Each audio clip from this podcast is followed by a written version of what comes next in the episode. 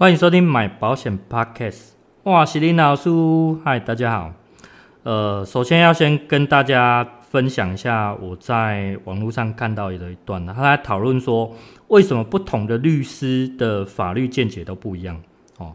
他说啊，你不同的角度去看这件事情，你能判断出来违反意愿哦，也不一样。哦，那违反意愿就这四个字，可是为什么原告跟被告讲法不一样呢？哦，那是因为每个人看事情角度不同。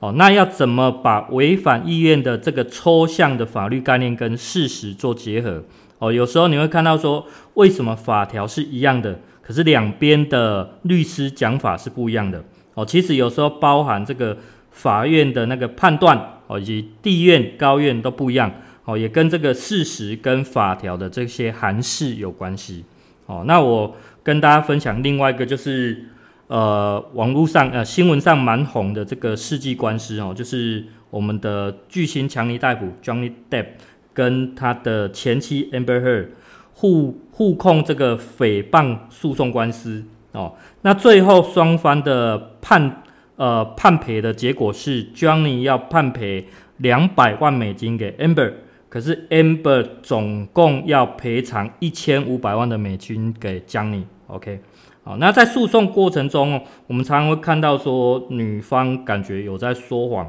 哦，或者是说讲话有些鬼打墙的这些状况哦，尤其是她自己曾公开的表示要捐款七百万美金哦，捐捐出去这种善款哈，那这件事情以及还有一些她用言语或者是行为去伤害对方。哦，其实这一类的事情，我觉得在情侣或者是夫妻之间，其实还蛮常见的了。哦，就是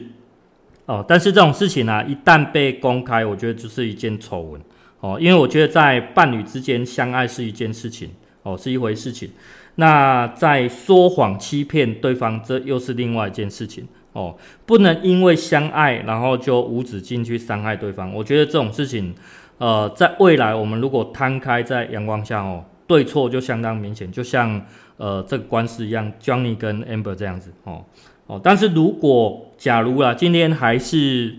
属于这种伴侣关系的话，我觉得如果做错的那一方面哦，那一方呃他能够真心的去悔改，然后去改掉这些坏习惯的话，我觉得还是有可能被另外一方去原谅了哦。但是在现实生活中，我觉得这种状况，愿意去真心改变的人，这种东这种人实在是太少了。哦，我觉得真的太少了，所以我觉得这种遇到的都是几率问题啦，吼，所以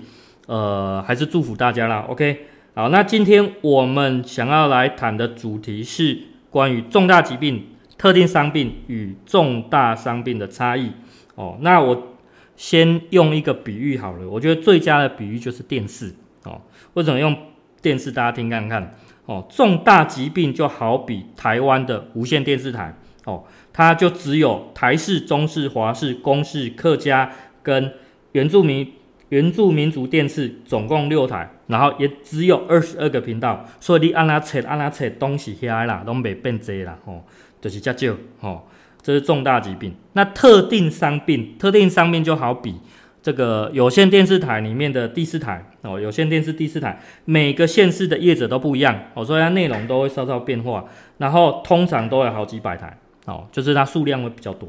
那它其实状况就很像这个所谓的进阶版的哦，重大疾病进阶版的这种状状况哦。那另外一种就是所谓的重大伤病哦，那重大伤病就好比网飞 Netflix 或者是像呃另外一种就是 Disney Plus 的哦，它的市场不是仅止在台湾哦，前面两个都是只有在台湾观看哦，那它像这种的，它在呃，像网飞，它在全世界就超过一百九十个国家可以去订阅它哦，而且现在还在逐步扩展当中，所以它范围越来越广，它就像重大伤病一样，它不断的被更新这样子哦，而且这一个东西它跟前面两者的立足点又是截然不同的哦，我觉得这个是比较新颖的比喻啦哦，然后如果大家对于这种比喻有一些概念的哦，我们再来细看这三个险种哦，这样子。好，那首先跟大家分享的是这个我们传统的重大疾病七项哦，有哪七项？就是第一个就是癌症重度，然后瘫痪重度、急性心肌梗塞重度、脑中风后障碍重度跟末期肾病变哦，就是尿毒症啊，然后还有冠状动脉绕道手术跟重大器官移植哦。OK，那这七项就是俗称的呃重大疾病甲型。好，那在一百零五年的一月一号的时候，实施重大疾病项目及定义，去区分甲型跟乙型。那乙型是什么？就前面的七项再加上癌症轻度、瘫痪轻度。急性心肌梗塞轻度，脑中风轻度轻度哦，所以就变成十一项了。OK，那我们介绍一下，呃，前面七项有哪些好了。哦，第一项跟大家介绍的是重大器官移植手术。哦，那它的条款是说，只接受心脏、肺脏、肝脏、胰脏跟肾脏哦及这个骨髓移植，总共六项哦。这六项的移植手术，可是在这边不包含所谓的这种眼角膜移植或者是小肠移植哦。可是如果换在所谓的重大伤病卡里面，它是有含小肠移植的哦。哦，这个特别注意。所以重大伤病卡还是比较广一点啦。哈、哦，那这边我要谈的是说文化跟这个观念的影响哦。我认为啊，在台湾跟欧美相比，在我们这种所谓的大体器官。捐赠的这个状况其实还是落后一大截哦。从二零二零年的数据来显示哦，美国的捐赠率有高达百分之三十八哦，这算是各国里面比较高的。那如果以西方国家比较低的德国来看，有百分之十一。可是大家猜猜看，台湾多少？台湾只有百分之六不到哦。真的是差很多啦哦，所以在多数的患者是等不到这种我们所谓的捐赠的哦。那如果今天有幸啊，让你等到这个移植，然后而且在手术之之后的这个存活率，其实对患者也是一个问题哦。那今天呃，可能比较不幸，就像我们在天上当天使的我们的翔哥这样子哦，就是也是这个状况了哦。好，不要谈了，哎，考出来了哈。好，那第二个项目。第二个项目，呃，我们来谈谈这个可能需要移植哦，而且案例多、生存率也比较高的，就是末期的肾病变哦，也是俗称尿毒症哦。在条款上，它只说两个肾脏慢性且不可复原之衰竭，且呃而必须接受定期透析治疗者，就是所谓的洗肾哦。那这边。呃，在所谓的重大伤病哦，重大伤病卡里面也是一样有在给付范围的哦，两者是一样的。好，那尿毒症一般我们所称的就是说符合这个 CKD 第五期的肾脏病，当肾功能恶化到只剩下正常功能的百分之十五以下，进入末期，产生尿毒的症状。好，那我跟大家来呃讲解一下这种。呃，尿毒症的治疗哦，有三种情况。第一种就是血液透析哦，这种需要每周两到三次到医院去报到，而且要做四个小时。那第二种是属于这种腹膜透析哦，可以每天在家里执行，但是要执行三到五次。可是这边要注意的是说，如果今天呃自己或者说呃别人在帮你处理不当的时候，他可能会容易感染所谓的腹膜炎哦，这边要特别小心。那第三个是属于这种肾脏移植，就前面提到的器官移植啊。如果今天患者是比较严重的话，可以考虑，而且这个也算是属于尿毒里面最根本的治疗方式。不然大多数的这种肾病，它其实是无法去做做根治的。OK，那这边跟大家再提醒一下，呃，一般人啊，对于这种肾病会有一些错误观念哦。那我提出三点跟大家做分享。第一点就是说，呃，认为。我们的这种肌酐酸的指数啊，如果恢复到正常，就代表我们的肾功能哦已经恢复，已经好了啊。其实并不是这样子哦。就好比说，今天你化妆，然后化妆会看起来让人呃会觉得变年轻，可是你今天你年龄没有变啊，你年龄还是增加，所以你的衰老的程度一样还是在增加。所以它并不是真正的说这些指数呃正常你就好了哦，这是错误的。好，那第二个状况是说把肾。以及这种所谓的性功能画上等号哦，其实，在肾功能的下降的这种功能下降的情况下，它是影响到全身机能的，它不是只有针对肾功能哦哦，所以这个观念是不完全正确的。好，那第三个是说，洗肾啊，相当于被判死刑哦，就是说洗肾的这种状况，其实在尿毒症，它虽然它是没有办法做痊愈的，但是只要我们妥善的控制治疗，但是仍然可以跟正常人做差不多的这种生活状态，是这样子的。OK，好，那接下来我们要继续呃聊到这个重大疾病的第三项，急性心肌梗塞重度。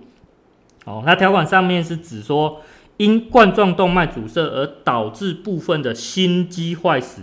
且诊断啊必须同时具备以下三个条件。哦，第一个条件是典型的胸痛症状，第二个条件是最近心电图的典型的异常变化，而且显示有这个心肌梗塞的。哦，那第三个状况是心肌酶的异常增高。哦，所以要同时符合。哦。那我们介绍一下什么是心肌梗塞。心肌梗塞是一种急性而且非常非常严重的心脏疾病。哦，它的成因是在于说，我们的冠状动脉阻塞导致我们的氧气、养分无法输送到心肌细胞。哦，那造成心脏组织永久受损、坏死。那严重的这种状况可能会导致立即猝死。哦。而且这种心肌梗塞非常讲求时效哦，时间非常重要。你在到院后的这个九十分钟，就是所谓的医院的这个黄金治疗期哦，在进行需要紧急这个冠状动脉气球扩张术，去增加我们所谓的冠状动脉的血流量哦，增加血流量。好，那我们再回来看这些条款哦。我假设啦，哦，会导致这个保险公司不会赔的情况有哪一些？哦，第一个状况就是一样有心梗，哦，有心肌梗塞，可是急性猝死，就好比我们这个演海角七号里面的郭布伊雷莫贝啊，哦，茂博，茂博，他的状况就是这样子。好，那第二个状况就是说，假设你今天人也没有猝死，但是你没有那三个状况，没有胸痛，或者说没有心电异常。或者说没有心肌酶异常，不好意思，都不能赔。哦，通常在旧的保单里面，必须三者同时符合啦。那有一些新的保呃保险公司，有些新的商品，它还是会有这种要符合两项的。哦，但是我觉得是看各家的规定，这个时候就不一定了。哦，那虽然在这一项它不是属于重大伤病的范围。但是我认为在这项的理赔上面，其实也算是严苛的啦，哦，没有那么好赔。好，再来第四项，我们来谈冠状动脉绕道手术。哦，这个也没有没有在这个重大伤病里面。哦，那条款上面是指说，呃，治疗冠状动脉疾病之呃血管绕道手术，需经心脏内科。心导管检查，患者有持续性的心肌缺氧造成心绞痛，并证实冠状动脉有狭窄或者阻塞情况，必须接受冠状动脉绕道手术者，哦，而且注明其他手术不包含在内。那我心里就在猜，这个所谓的不包含其他手术，应该就是前面我们讲这个气球扩张术跟支架置换术。哦，为什么？我要跟大家解释一下，呃。万一发生这种状况的话，呃，医师的这些治疗顺序啊，哦，首先第一个，呃，通常我们还是会以这种药物去做治疗，哦，去缓解呃患者的状况，这是最最普遍的。再第二个，如果你今天的血管阻塞超过七成，哦，那阻塞超过七成以上，我们会进行所谓的血呃气球扩张术，哦，并且同时植入这个所谓的心呃血管支架。哦，血管支架在里面扩，经由气球扩张之后，它就撑开来，哦，就是会会帮你帮你呃支撑住这样子。好，那我们以前的前总统李登辉其实就装了十二还是三支，真的是相当多哦，蛮可怕的。啊，那血管支架它在我们所谓的健保给付的名称称为冠状动脉血管支架。哦，它有分成三种。哦，目前。哦，第一种就是所谓的裸金属支架，它是健保全额给付，哦，它也是比较便宜的耗材，哦，可是如果你今天是万一啦，万一你自己要用自费的话，大概价价钱约在一万六左右，哦，一万六，哦，那第二种比较好一点点的，就是涂药的血管支架，在一百零一年的七月一号的时候，健保已经有纳入所谓的。呃自负差额，所以健保帮你负担一万六，剩下你还要约再付六万左右。OK，那第三个就是比较新的，就是全吸收式的生物膜架哦，这个东西健保是不理你的哦，就全额自付，大约要在十二或十三万左右哦，十二到十三万，所以蛮惊人的啦。所以你在以上包含做的这些血管支架，你还状况还是不好的话，第三种状况就是不得已情况之下，我们才会进行所谓的冠状动脉绕道手术哦。所以这个是。呃，真的是蛮严重的，才会再进行这个手术哦。如果今天呐、啊，如果你钱还够哦，较好嘅啊，是讲你今仔你有买迄个医疗的实支的这种人，可能就会比较选这种所谓的血管支架，因为它造成的伤口小哦，而且危险性又低哦，所以多数人还是会采血管支架哦。那也有医师在形容这种所谓的冠状动脉，就好比这个苏花公路。他说：“如果前方不断的这个帮他下来哦，与其一直打通，然后一直架网撑开哦，不如重建一条新的替代道路。这边替代道路指的就是呃冠状动脉绕道手术哦，就是另外再开一条哦。所以我觉得他形容的是蛮贴切的哦。好，那第五个呃重大疾病是呃脑中风后障碍重度哦，重度哦，这边条款细指说。”因为脑血管之呃突发病变导致脑血管出血、呃栓塞、梗塞，造成永久性神经机能障碍者，所谓永久性机呃神经机能障碍，系指事故发生六个月后，经脑神经专科医师认定能遗留下列障碍哦。下面的条款也是漏漏等，我们能简短就简短，我们就讲重点哦。第一个状态是植物人状态。哦，这个其实相当于呃失能等级第一级了。啊，第二个状态，一只以上的机能完全丧失，就是失能等级六啊。第三个状态，二呃两只以上的机能呃两只以上的运动或者是感觉哦，如果有不适哦，而且无法造成这个自理生活，这个状态是属于这个二级失能。好，再来第四个状态。丧失言语或者是咀嚼的机能，就是一级的失能，或者这种全残哦。OK，好，那接下来哦，我们来谈这个。我觉得啦，在这边简单来讲，它几乎都是在给付失能啊，就是看你的状况怎么样而已。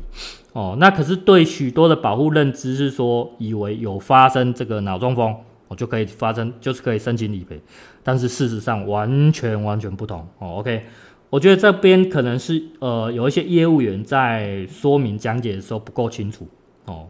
我觉得是蛮有可能发生，因为像我以前呢，才刚开始做保险的时候，我们主管就会告诉我们，这个只要符合病名哦，病理名称就给付了哦。然后我现在在看条款之后，发现根本就是屁呀、啊，根本就不是这样，好不好？好，OK。那这边我就想到，呃，另外一个人就是平民保险王，OK，大家可以去查一下。他总是会说，这个保险公司的，呃，保险公司的保险跟保护认知的保险是不一样的，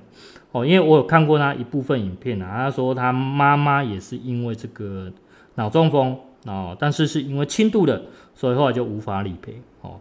那我觉得。我觉得他个人可能是条款没有很清楚啦，吼，或者说可能没有研究这一块是怎么样，也有可能是呃跟我以前一样就被主管误导啊这样子，所以他在针对呃一些我觉得有一些其实还不错的险种，可能是医疗实支或失能上面都很排斥啊，在这方面，所以看得出来说他是有这样的经历的哦。但是我我我这边要讲说这个是我个人看法而已，哦，不代表说。呃，大家还是有人会喜欢它，OK。然后我们再继续来谈一下这个脑中风哦。那脑中风的完整学名是急性脑血管疾病哦，可以分成三类。第一类是缺血性的中风，因为血管阻塞导致脑细胞缺血；第二个是出血性中风，因为血管破裂导致血管压迫脑脑细胞供血。那第三个是暂时性的呃脑缺血发作，一般这种在二十四个小时之内就会完全的恢复哦，但是它有可能是这种所谓的我们缺血性中风的前兆哦，这边要特别注意。那像我自己，我自己的大阿姨，大阿姨也是因为这个脑中风发作，然后导致他现在其实几乎二十四个小时都需要请看护来照料他生活起居啦。我觉得这个是蛮辛苦的。OK，那这边跟大家分享一下，呃，怎么判别这个脑中风哦的四个步骤哦，叫 FAST，F A S T，F 指的就是脸哦，两边是否对称哦，要去看他的脸的状况。A 代表的是手臂，手举高的时候是否会不会抬不起来哦。第三个 S 指的是说话，说话是否够清晰哦，听得清楚。那 T 指的就是时间啊。如果你有发现以上三个状况哦，有其中的状况，必须把握黄金三小时哦。这边特别注意，把握时间蛮重要的。好，好，第六个，我们再来谈这个瘫痪重度。瘫痪重度条款上面，它是指说，呃，肢体机能永久完全丧失，包括了两上肢、两下肢。或者是一上肢一下肢各有三大关节当中的两个以上，机能永久完全丧失者。所谓的机能永久完全丧失，是指经过六个月后，其机能能完全呃六个月以上哦，然后肌关节机能的丧失，呃完全僵硬，或者关节不能随意识活动超过六个月。哦，上肢三大关节包含的我们所谓的肩、肘、腕，那下肢包含什么？股、膝、踝，哦，三个。那白话讲就是两只，我拉两只手，还是讲两只脚，还是讲一手一脚呢？哦，而且都有各超过两个关节以上是永久丧失机能。哦，白话就是这样讲啦。但是条款很条款很老舍，就对了哈。哦，那我们这边如果将它放在我们的失能险来看的话，其实就是介于二级跟三级之间的哦。哦，那而且这边要特别注意的是，万一患者是遇到所谓的截肢，他截肢还不算在瘫痪哦，因为瘫痪是指说机能丧失嘛，那截肢是缺失又不一样哦。哦，这边要特别注意。好，那第七个我们来谈重点就是癌症重度哦，大家对这比较有兴趣，癌症重度。这边条款系指组织细胞异常发生且有转移特性之恶性肿瘤，或者是呃恶性白血球过多症，经病理检验确定符合最近采用之国际疾病伤害及死亡分类标准，就是我们之前称的 ICD 哦，归属于恶性肿瘤之疾病哦，并下列情况除外。哦，这个除外总共有十三项哦，这边就是直接顺便跟大家谈一谈，呃，我上一集哦要替大家回复的这个解答，就是呃来解答说这个癌症的轻呃轻度初期是不是符合这个重大伤病的部分哦，大家仔细听。好，关于这个癌症初期啊，癌症初期有三项哦，第一项是这个。呃，原位癌或者是邻期癌哦，这边其实蛮明确的，它是从 ICD 的编码里面是排除的，所以呃，它不在重大伤病的项目哦。第一个，那第二个是第一期的恶性类癌哦。我们来讨论这个之前，要先了解何谓类癌哦。类癌它是指说啊，在小于一公分以下的的时候，我们视为它是良性的；那当它大于一公分以上，我们视为它是恶性的。哦，那基于这个在创办这个重大伤病的用意的时候，它其实是为了要减少这个我们患者就医时候的一些减免部分负担哦。所以我觉得啊，个人觉得，即使今天遇到是良性的，就小一公分，你的主治医师也是有可能会帮忙你申请这个重大伤病卡哦。可是这边申请归申请，可是不代表保险公司就愿意直接认赔哦，可能直接赔，但是也有可能会。会被驳回之类的，OK。那如果啦，如果今天如同我们的主题恶性类瘤的话，呃，恶性类瘤，我觉得这个是比较没有问题的，哦，这是比较没有争议的，因为它就有在 ICD 上面，所以我认为是没有问题，OK。那第三个就是第一期、第二期为恶性黑色素瘤以外的皮肤癌哦，注意是以外。那我们这边来聊一下何谓皮肤癌好了。哦，皮肤癌它是根据皮肤的三种细胞下去做命名。哦，第一种细胞是基底细胞癌，第二种是呃鳞状细胞癌，第三种才是所谓的黑色素瘤。而且这边要特别注意是黑色素瘤是最恶性、最高度恶性的皮肤癌，很可怕，而且它容易转移，死亡率又高。所以在看到黑色素瘤的时候，它就是属于所谓的重度癌症的哦，这不用不用不用去否认它，就是重度癌症的。可是我们是黑色素瘤以外的，就是只说前面那两个嘛，哦，这才是我们讨论的重点嘛。那另外两个有没有在 ICD 编码上面？有哦，它还是有的哦，除非今天你的主治医师会认为说你的情况哦，前面两个情况它不符合所谓的长期治疗。哦，那可能不愿意帮你申请，那就没办法哦。但是我相信呐、啊，呃，医师还是比较善良的，我应该会蛮愿意去帮忙你申请这个哦。所以我，我我认为这一项呃还是没有问题，因为申请这个的目的还是为了要减减少这个患者的部分负担嘛，哦，就是经济上面的压力这样子。所以，我认为是还蛮 OK 的啦。好，这是第三个。那关于这个轻度轻度癌的这个十项哦。轻度癌十项争议反而就少了哦，我认为在这十项多数都没有问题啦，而且 ICD 编码上面也都找得到哦。然后唯一比较一个值得讨论的，我们来聊聊第六项的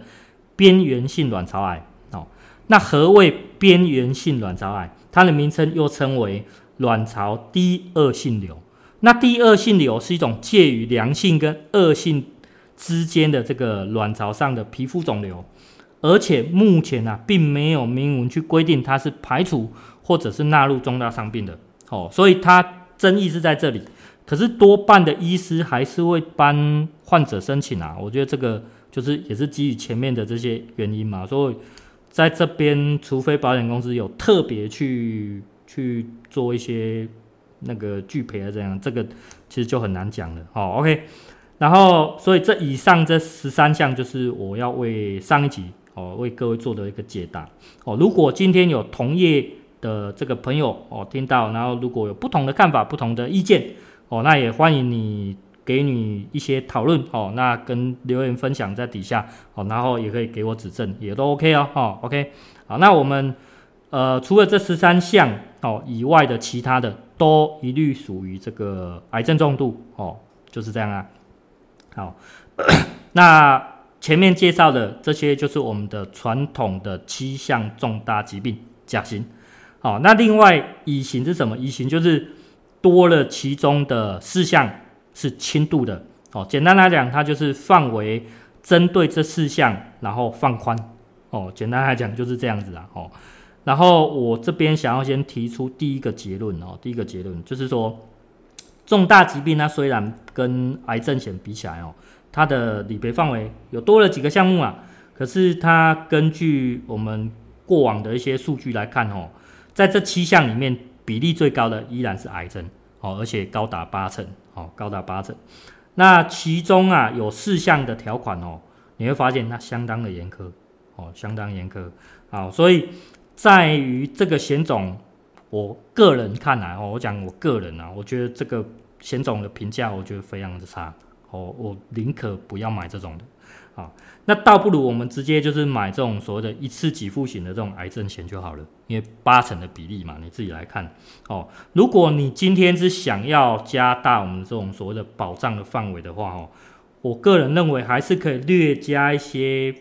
种像失能险或者重大伤病险去补强就可以了。哦，为什么？因为七项里面还是有一些是属于这种失能的嘛，然后重大伤病。它也是有包含其中两呃三项啊、哦、三项。哦，所以我认为在这一方面呃大家可以去调整哦，而且现在失能险跟重大伤病的费率其实都不算便宜哦哦，目前来看，所以我觉得是更该去掌握这个配置比例的这个这个比例的条件就好了，OK，好，如果啦哦，如果今天是以这种四十岁以上的男性。哦，用我们的保额去换算费率的话，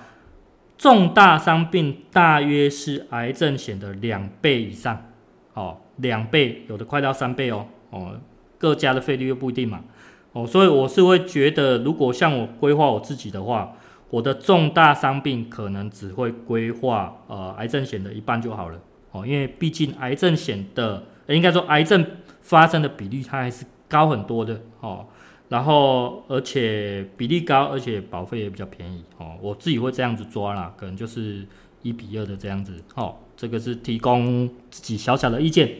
好，再来看这个特定伤病。我今天聊很多，抱歉，今天聊太长了。哦，特定伤病在一百零八年的一月一号的时候，经管会统一更名为严重特定伤病。哦，而且统一定义定义了二十二项的伤病，帮助未来保护在向保险公司申请理赔的时候能够一致，不会说这边赔那边不赔哦。然后有些保险公司的商品哦，会包含前面我们讲前面七项的重大疾病哦，变成二十九项。那有些没有，就看各家的规定不太一样。啊，那这边的因为项目很多，然后我就不想要一一讲的，这个太多了。啊，所以我这边我做第二个结论给大家。